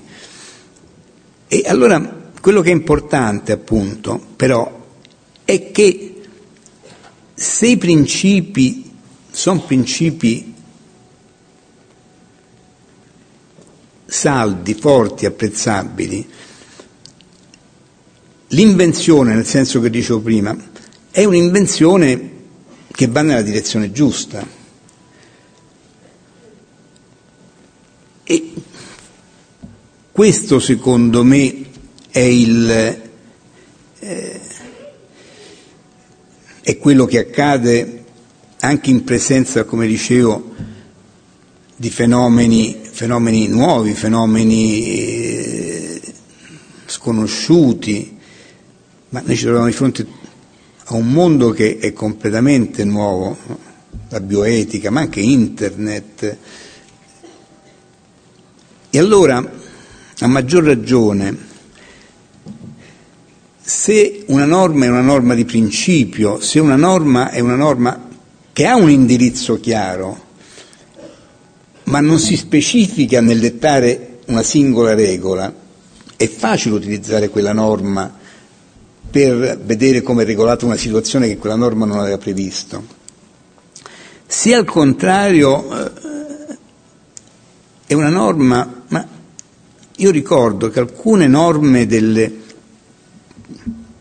di questi progetti di riforma erano norme fatte di parole, parole, di, una quantità di commi, perché vogliono regolare tutto, ma a quel punto è quella norma che non si presta a governare un qualche cosa non previsto nel momento in cui è stata redatta. Il carattere della nostra Costituzione invece è un carattere che fino adesso si è dimostrato mm, idoneo L'ho detto, la Corte non si è mai trovata di fronte a una situazione, cioè non ho elementi per decidere, non so come decidere, non posso. È sempre stato in grado di decidere. Forse non sarebbe così se la disposizione fosse di tipo di test, fosse di tipo casistico, di tipo specifico. Non so se ho risposto. Credo che sia un po' l'idea della, della, bussola nello spaesamento, cioè effettivamente la Corte ha una bussola di principi e anche quando non eh, conosce in anticipo le strade perché non è mai stata in un certo territorio, comunque si orienta. Ecco, questo mi sembra che sia effettivamente il messaggio. Lascio la parola all'Avvocato De Bertolini. Grazie Fulvio. Cambiamo registro e rivolgiamoci ai più giovani anche perché forse il pubblico più adulto dovrebbe già conoscere la risposta, ma insomma vale la pena di rivolgersi anche a loro. Articolo 10,3 della Costituzione. Lo straniero al quale sia impedito nel suo paese l'effettivo esercizio delle libertà democratiche garantite dalla Costituzione italiana ha diritto d'asilo nel territorio della Repubblica, secondo le condizioni stabilite dalla legge. Ecco, molto in sintesi, qual è il significato di questo precetto? Lo straniero ha dei diritti?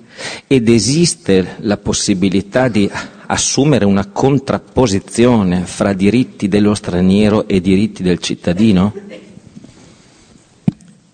Ma la Costituzione per molti aspetti considera la persona, la persona, non il cittadino. E il problema non è solo quello dell'articolo, perché in quel caso ci troviamo di fronte a un rifugiato che già nella Costituzione ha dei diritti, perché, diciamo, ma oggi il problema che ci troviamo di fronte è quello degli extracomunitari, degli immigrati, che non, non si trovano necess- necessariamente o ancora non sono stati considerati rifugiati. E effettivamente eh, molte volte nel Paese c'è una resistenza a riconoscere dei diritti, soprattutto quando questo riconoscimento comporta oneri di spesa. È facile dire no, ma eh, le cose vanno riconosciute prima agli italiani o riconoscere ehm, questi diritti mm, agli stranieri riduce la possibilità poi di eh, riconoscerli anche agli italiani. In sintesi, dicevo, quando si tratta di diritti che vengono riconosciuti alla persona in quanto tale, eh, l'essere cittadino straniero non conta o conta poco. Ma la Corte ha fatto una quantità di decisioni in questo senso, cioè nel senso che i diritti sociali, le, le mh, provvidenze sociali, soprattutto quando eh, ci si trovava in presenza di eh, bisogni primari dell'individuo, eh, spettavano, spettano eh, anche, anche allo straniero. C'erano stati molti casi, moltissime sentenze, in cui il riconoscimento allo straniero non mancava, ma era legato a certe condizioni, alla residenza per un certo periodo di tempo nel territorio, all'aver ottenuto eh, un permesso di soggiorno di lungo periodo. Ecco, in molti di questi casi, appunto, in presenza di bisogni primari, la Corte ha ritenuto incostituzionali questi limiti. Anche perché, per esempio, per riconoscere la, eh, per avere il permesso di soggiorno di lungo periodo, fra l'altro necessario, è necessario dimostrare di avere un reddito. E il problema molte volte si pone proprio perché questo reddito non ce l'ha.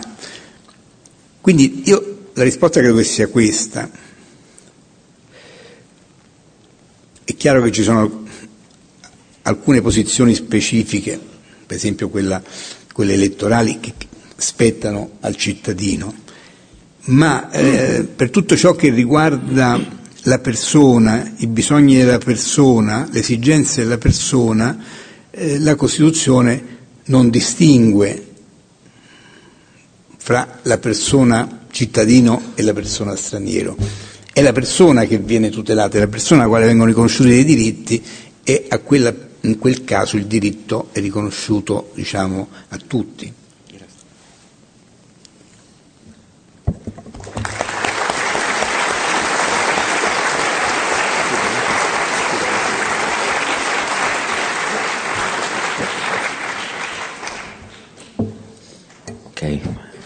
Proseguo anch'io con l'ultima domanda che in qualche modo dovrebbe essere di respiro più corale. Premessa. Il pluralismo è un altro ulteriore fondamentale fattore degli ordinamenti democratici e così i corpi intermedi, di cui l'avvocatura sono convinto sia uno dei paradigmatici esempi, ma così anche la stessa università per altri aspetti. I corpi intermedi sono delle formazioni sociali di primissima rilevanza che garantiscono l'effettività di quel pluralismo. E allora, con riferimento agli assetti ordinamentali tipici di uno Stato costituzionale di diritto, come dicevamo, con riferimento al principio della tripartizione delle funzioni, che sappiamo essere sì cemento che lega questa democrazia repubblicana, e quindi in sintesi con riferimento al rapporto cittadino-Stato, perché per me questo è l'ordine logico di questi due concetti, qual è il ruolo e la funzione dei corpi intermedi e qual è in un'interpretazione costituzionalmente orientata, direi, l'accezione ammissibile che possiamo oggi attribuire al concetto di democrazia diretta.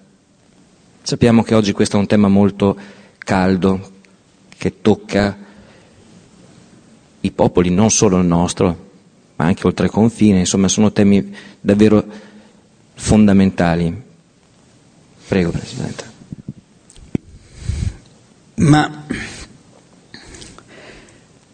per quello che riguarda i corpi intermedi, eh, io credo che la funzione sia quella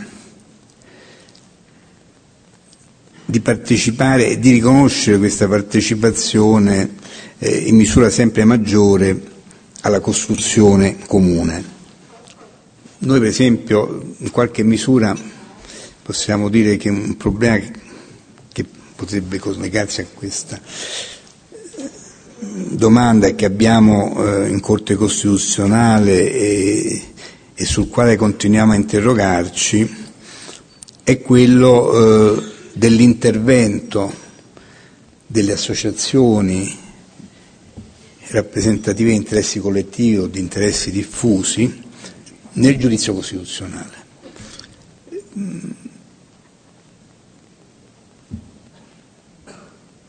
Perché accade che eh, molte volte la questione è una questione che nasce in un processo che quindi ha delle parti, ma che ha dei riflessi direi generali, quantomeno collettivi, per cui chi rappresenta quegli interessi, per esempio i sindacati nel caso di una questione che riguarda eh, una norma in materia di diritto del lavoro, vorrebbero partecipare al giudizio, ritengono di avere un,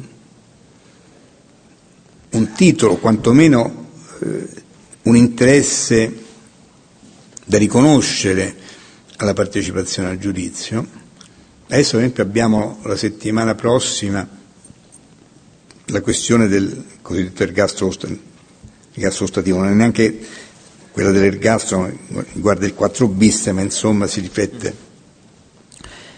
E c'è un intervento di una quantità di eh, associazioni che in qualche modo si occupano della vita dei detenuti, dell'ordinamento carcerario, anche del garante dei detenuti. Noi fino adesso eh, abbiamo un atteggiamento negativo, formale, probabilmente dal punto di vista formale corretto, nel senso che eh, è legittimato a partecipare al giudizio di costituzionalità chi è parte nel processo, chi comunque può subire effetti diretti dal processo, ma non chiunque interessato alla soluzione perché poi quella soluzione, cioè quella soluzione legislativa, essendo la Corte, in qualche modo inciderebbe anche su di lui.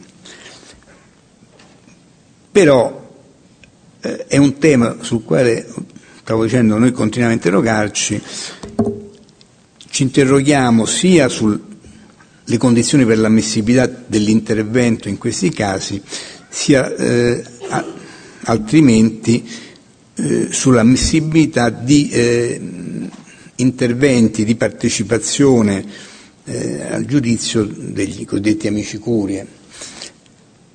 Ma questo è soltanto un esempio appunto di come i corpi intermedi agiscono, poi, mm, così come agiscono o cercano di agire a livello di giudizio costituzionale, lo stesso fanno e secondo me sempre con maggiore riconoscimento diciamo, in tutti i settori della, della vita pubblica.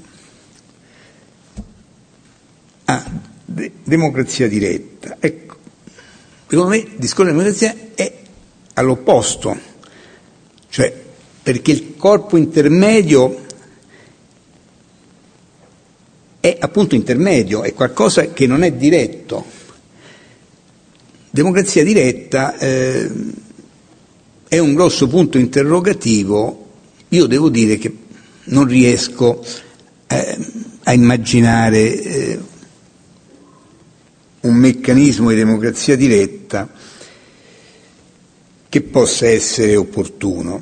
Cioè, innanzitutto, io credo che non sia scritto da nessuna parte, anche se si tende a dire democrazia diretta come se fosse qualcosa di qualitativamente migliore della democrazia rappresentativa. Ma dove sta scritto che è migliore della democrazia rappresentativa? democrazia rappresentativa è puressa democrazia. Proposta recente che mi pare già fosse nel, eh, nella legge di riforma, nella legge appunto di riforma costituzionale del governo Renzi e, e che adesso è stata di nuovo riproposta è quella del referendum propositivo che francamente non mi vede eh, favorevole, perché una legge, per chi c'è esperienza, io ho lavorato un po' anche all'ufficio legislativo, non è un, una cosa che può nascere a colpi di sì o di no, una legge, una legge nasce mm, attraverso tutto un lavoro, eh, in un modo dialettico, eh, sentendo, discutendo. Eh, forme plebiscitarie, forme in cui si dice sì o no, sono forme che nella migliore delle ipotesi possono dar luogo a leggi malfatte, nella peggiore sono pericolose, perché poi ci possono essere norme accattivanti che sollecitano il voto favorevole, che si portano dietro però altre norme che hanno tutt'altro significato.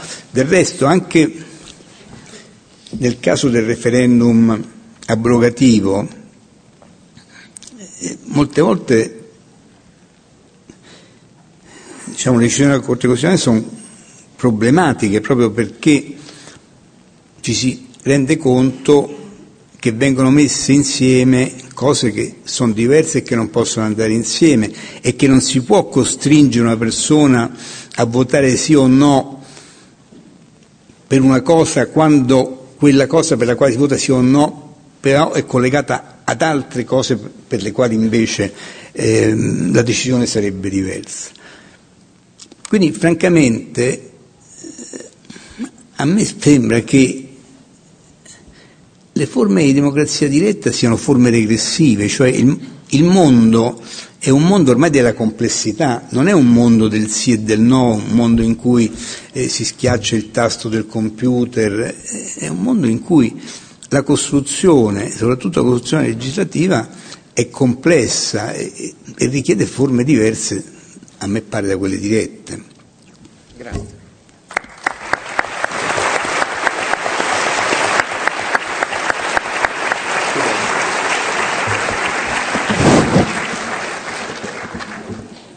Grazie Presidente. Quest'ultima sua osservazione mi ricorda quell'idea tradizionale anche nel contesto giuridico occidentale, continentale, ma, ma anche, anche, di common law che la legge sia frutto di una deliberazione. La deliberazione richiede confronto, compromesso e quindi le soluzioni nette sono sempre un po' in controtendenza rispetto a questa tradizione.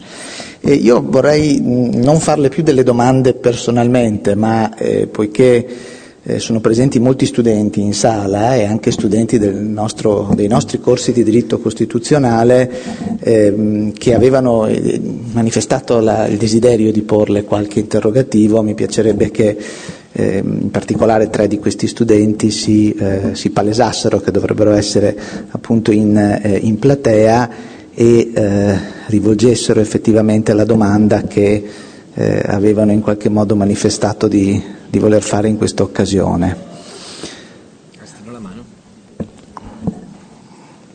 Da qui c'è molt... eccoli lì in, eccoli fondo, in fondo, quindi possiamo.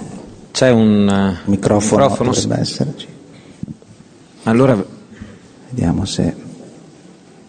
Ma forse se viene qui. O se no, se, o vole... se vogliono venire direttamente Ve qui. lo allungo io. No, tanto. Così evitiamo.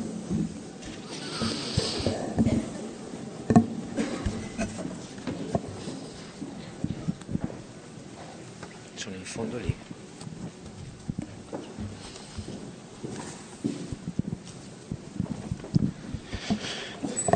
Buonasera signor Presidente, ehm, la ringrazio innanzitutto.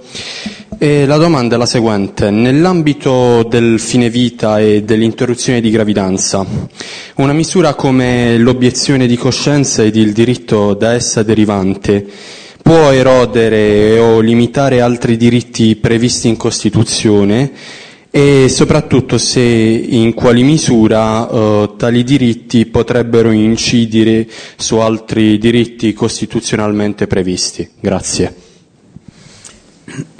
Ma se ho capito bene il discorso era sull'obiezione di coscienza. Ma la, la Costituzione credo che innanzitutto rispetta l'individuo e quindi è vero che l'obiezione di coscienza può in qualche misura eh, essere di ostacolo alla soddisfazione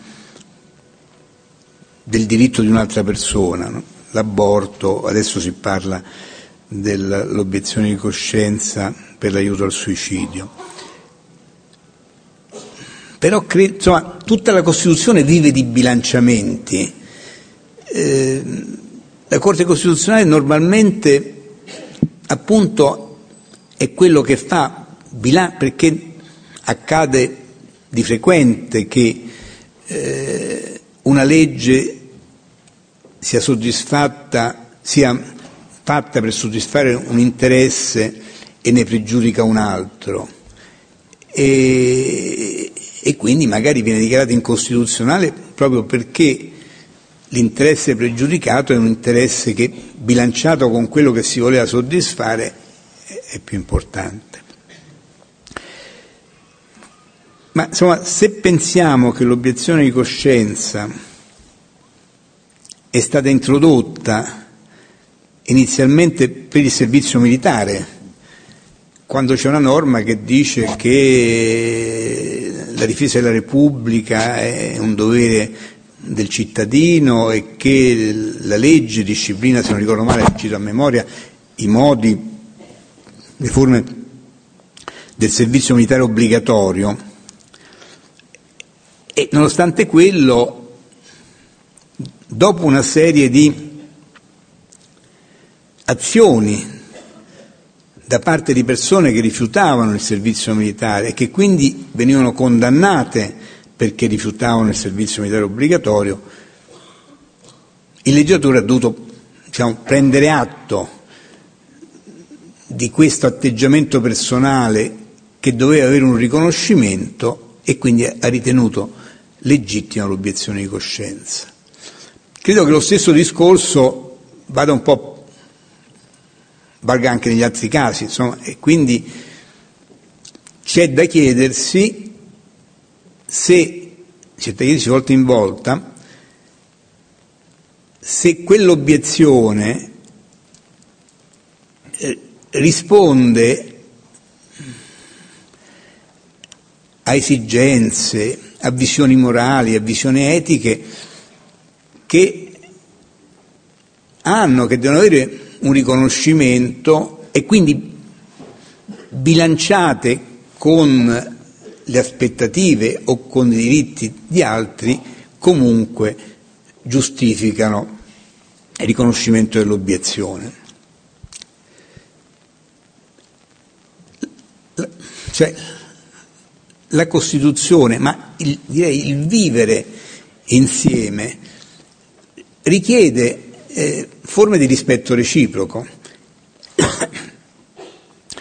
e l'obiezione di coscienza, quando appunto è giustificata e meritevole, è una forma di riconoscimento.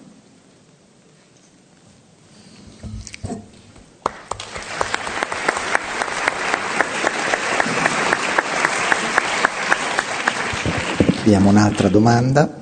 Buonasera signor Presidente, buonasera a tutti i presenti.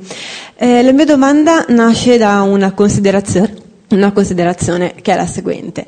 Um, la Costituzione indubbiamente è alla base e anche al vertice del nostro ordinamento giuridico, però non è solo questo.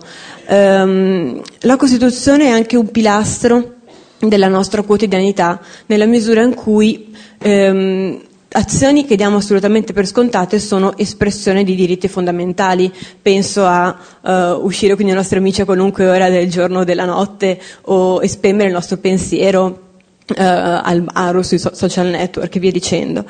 Eh, ciò nonostante la Costituzione resta un'illustre sconosciuta. Eh, alcuni hanno la fortuna di incontrarla nel proprio percorso di studi, però molti la conoscono solamente tramite la comunicazione che ne fanno i, i mezzi di comunicazione di massa.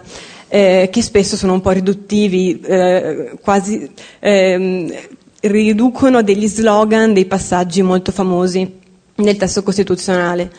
E, vista l'importanza che eh, la Costituzione e la conoscenza della Costituzione ha eh, nell'essere dei cittadini consapevoli, eh, come si può eh, concretamente rendere la Costituzione eh, popolare, eh, nel senso di conosciuta da tutti e amata, se non da tutti, da tanti. E cosa possiamo fare noi cittadini nel nostro piccolo in questo senso? Grazie. La mia impressione è che, mentre per persone della mia generazione, della mia età, la Costituzione veramente era un mito, noi parlavamo della Costituzione di qualcosa che stava al di sopra eh, e che eh, consideravamo eh, appunto in modo mitico, forse eh, c'era quasi una religione nella Costituzione. Oggi la situazione è cambiata, della Costituzione si parla meno e appunto quando se ne parla a volte si ha l'impressione che si facciano discorsi retorici, discorsi vuoti, discorsi formali, eh, un ossequio formale come tante cose di cui molto spesso si è parlato e alla fine si ha quasi una crisi di rigetto, un senso di fastidio. la resistenza, il 25 aprile e così via. Eh, cosa fare? Ma la Corte Costituzionale ha fatto due cose. È andata nelle scuole e è andata nelle carceri. Noi siamo andati nelle scuole di tutte le regioni d'Italia a parlare della Costituzione. Ed è stata un'esperienza eh, interessante, interessantissima, coinvolgente e l'ho detto più volte, io per esempio sono rimasto meravigliato nel vedere l'attenzione, l'interesse di tutti questi studenti, no? che immaginavo un po' svogliati, distratti, eh, non è così. L'altro giorno, mi pare l'altro ieri, ho incontrato il Ministro della Pubblica Istruzione proprio per programmare altri viaggi eh, della Corte, cioè della Corte attraverso i suoi giudici, nelle scuole.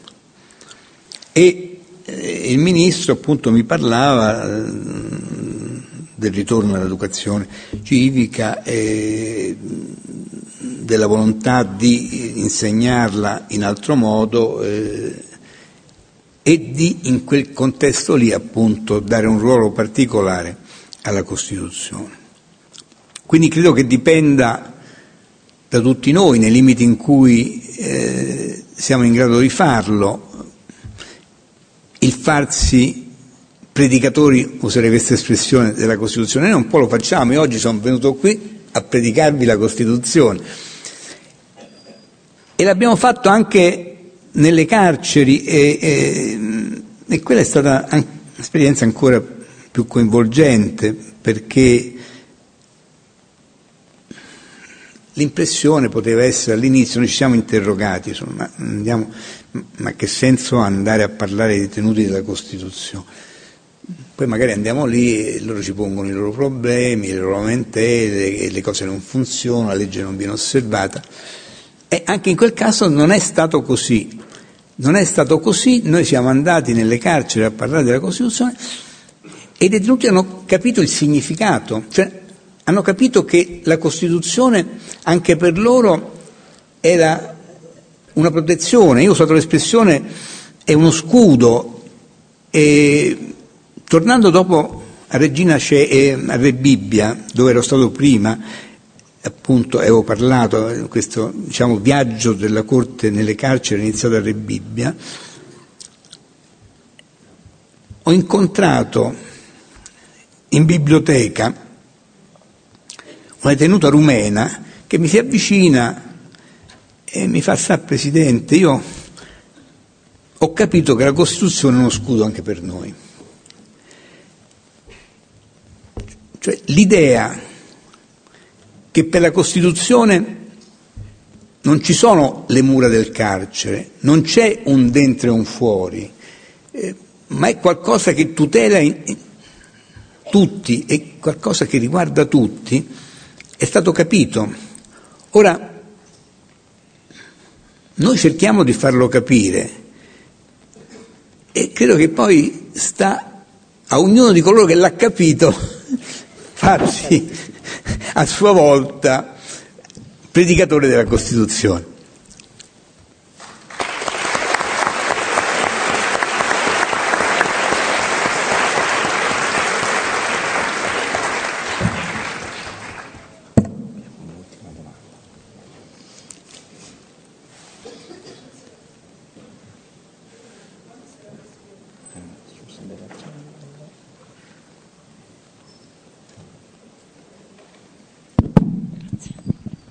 Buonasera Presidente e la ringrazio anch'io naturalmente per gli spunti che ci ha offerto con quella che lei si esime dal chiamare l'exio magistralis.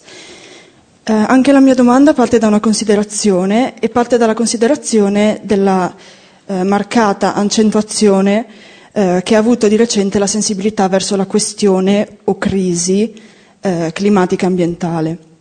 Mi chiedo se non sia il caso eh, di pensare ad una tutela più a lungo termine eh, in ragione della durata intergenerazionale del pianeta di quella che è garantita dalla protezione di alcuni diritti fondamentali e penso alla salute o all'ambiente salubre. Cioè, non Le... capisco bene. Può parlare un po' più forte che non riesco. Scusi. Allora, e più, più forte e più, più lentamente. Piano. Va bene. Uh, mi chiedo se, in ragione della durata intergenerazionale del pianeta, non sia il caso di pensare ad una tutela più a lungo termine del pianeta stesso, di quella assicurata eh, dalla protezione di alcuni dei diritti fondamentali riconosciuti alle persone attualmente viventi e penso eh, a salute e ambiente salubre in primis. E dunque le chiedo se secondo lei, sulla base della nostra Costituzione, è configurabile un diritto in capo a generazioni future a trovarsi a vivere in un ambiente eh, non compromesso e in un sistema climatico stabile eh, che sia in grado di garantire loro eh, le risorse utili e necessarie alla vita. In caso di risposta affermativa le chiedo anche come potrebbe essere reso effettivo tale diritto e come potrebbe essere bilanciato con le attuali esigenze eh, di beneficiare eh, delle risorse che il pianeta ha da offrire. La ringrazio. Ma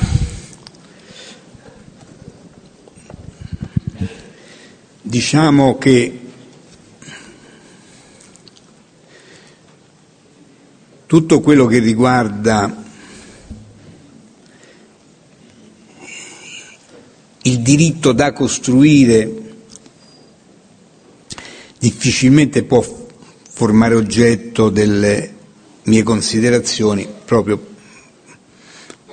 perché eh, il mio compito è quello di occuparmi del diritto già costruito, insomma, e non posso ipotecare eh, decisioni mie o della Corte per quello che riguarda il futuro. Soltanto qualche considerazione. Per esempio, no, perché il problema è un problema, diciamo, più generale, si riguarda l'ambiente, ma riguarda i rapporti intergenerazionali. Ci sono state delle sentenze della Corte che proprio in materia finanziaria, se non ricordo mai, adesso mi sembra con riferimento a leggi regionali, adesso non ricordo bene, ma hanno proprio richiamato alla necessità eh, di eh, garantire, in questo caso sotto il profilo delle risorse, le generazioni future. Perché sotto il profilo delle risorse può, può accadere da un lato che le attuali generazioni consumino, per esempio eh, in materia di diritti sociali, in materia di prestazioni sociali, risorse che poi saranno a carico delle generazioni future. Potrebbe accadere anche il contrario, che le attuali generazioni facciano sacrifici che poi saranno a vantaggio delle generazioni future. Quindi il problema la, del rapporto fra le generazioni è un problema che la Corte ha ben presente, ma ovviamente eh, nei limiti in cui può venire in questione. Ambiente. Ma l'ho detto prima, l'ambiente è una delle cose che eh, la giurisprudenza ha ricavato da norme costituzionali come il diritto alla salute, il diritto al paesaggio, eccetera, non c'era nella Costituzione il bene ambiente. Possiamo dire che è entrato adesso attraverso il 117 perché la tutela dell'ambiente forma oggetto della competenza dello Stato.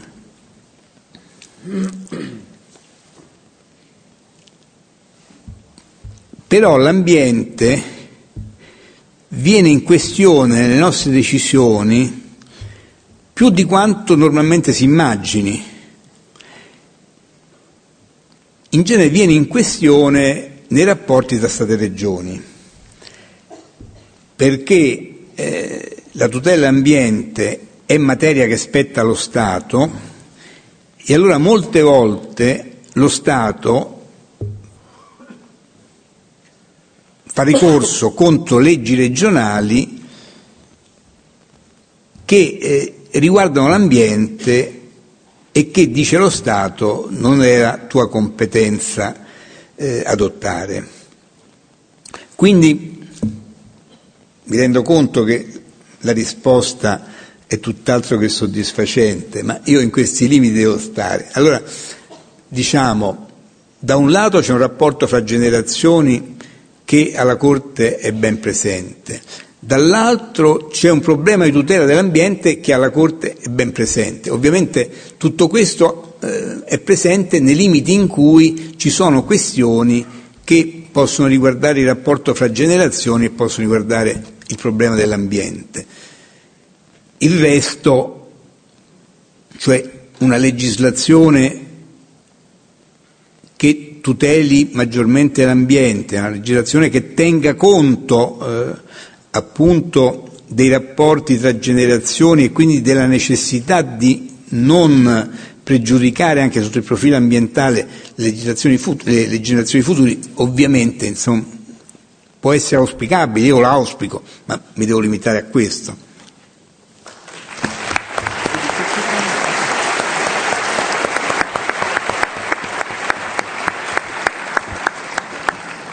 Signor Presidente, non posso che ringraziarla ancora per eh, la, il nitore delle sue osservazioni, dell'intervento che ha aperto questo incontro dei tanti stimoli che ci sono giunti e anche della disponibilità con la quale ha risposto alle tante questioni, ai tanti quesiti e, e anche alla, allo stimolo indiretto che ci ha dato nell'ultima risposta, perché abbiamo parlato molto della Costituzione, del ruolo della Corte, eh, però eh, dall'ultima risposta noi capiamo che la Costituzione e il ruolo della Corte si dire, attualizza molto nel dialogo con il legislatore che deve essere responsabile del suo compito di attuare in primo luogo la Costituzione. Quindi anche qui abbiamo ricevuto a ben ascoltare una, una buona e una ottima risposta per, per, riflettere. Quindi ancora una volta davvero la ringrazio, la ringrazio a nome eh, degli organizzatori dell'evento e quindi a nome della, della, facoltà, ma del Consiglio dell'Ordine, anche qui dell'Avvocato Russolo e dell'Avvocato De Bertolini, ma mi sento di ringraziarla a nome di tutti i presenti. Grazie davvero per essere stato con noi.